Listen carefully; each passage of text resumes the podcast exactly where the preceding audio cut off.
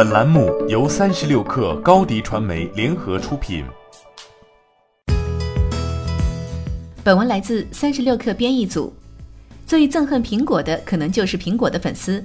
每当我阅读苹果爱好者网站的留言板时，我都有这样的感受。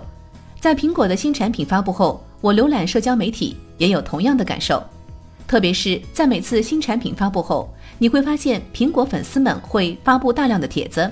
声称史蒂夫·乔布斯绝不会这么做，但是史蒂夫·乔布斯绝不会那样做。这样的说法是荒谬的，没有人能确切的知道他会做什么或不会做什么。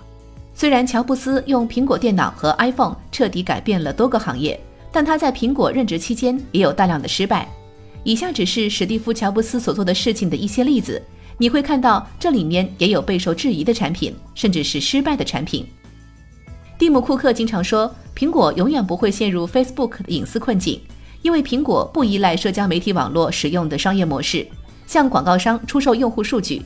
但如果在史蒂夫·乔布斯时代的一个想法能够实现，苹果今天很可能会和 Facebook 一样陷入同样的困境。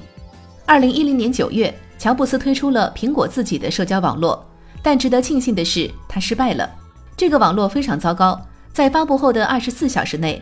他就被垃圾邮件包围了。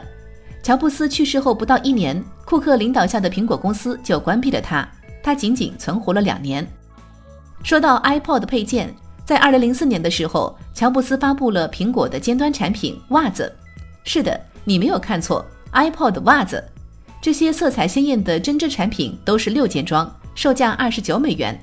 用户可以选择将 iPod 放入其中的一个，以保证安全。每只袜子都带有苹果的 logo，在不经意间推动了 iPod 盒子的创新。这是一场革命吗？显然不是。乔布斯领导苹果所犯过的错误，并不仅限于上面的一些项目。谁能忘记天线门你错了的惨败，或者没人喜欢的曲棍球鼠标？关键是，虽然乔布斯是一个有远见的人，他的故事可以说是美国商业史上最好的东山再起的故事。但在他的领导下，苹果公司也制造出了有问题的产品。如果上述的产品在今天被推出了，那些铁杆粉丝肯定也会尖叫。史蒂夫·乔布斯永远不会这么做的。但是历史表明，乔布斯经常做一些他永远不会做的事情。欢迎下载三十六课 APP，一网打尽商业大事件与科技新鲜事儿。欢迎添加克星电台微信号。微信搜索“克星电台”的全拼，加入我们的社群，一起交流成长。高迪传媒，我们制造影响力，用最专业的态度为企业提供视频、音频全流程解决方案。商务合作，请关注公众号“高迪传媒”。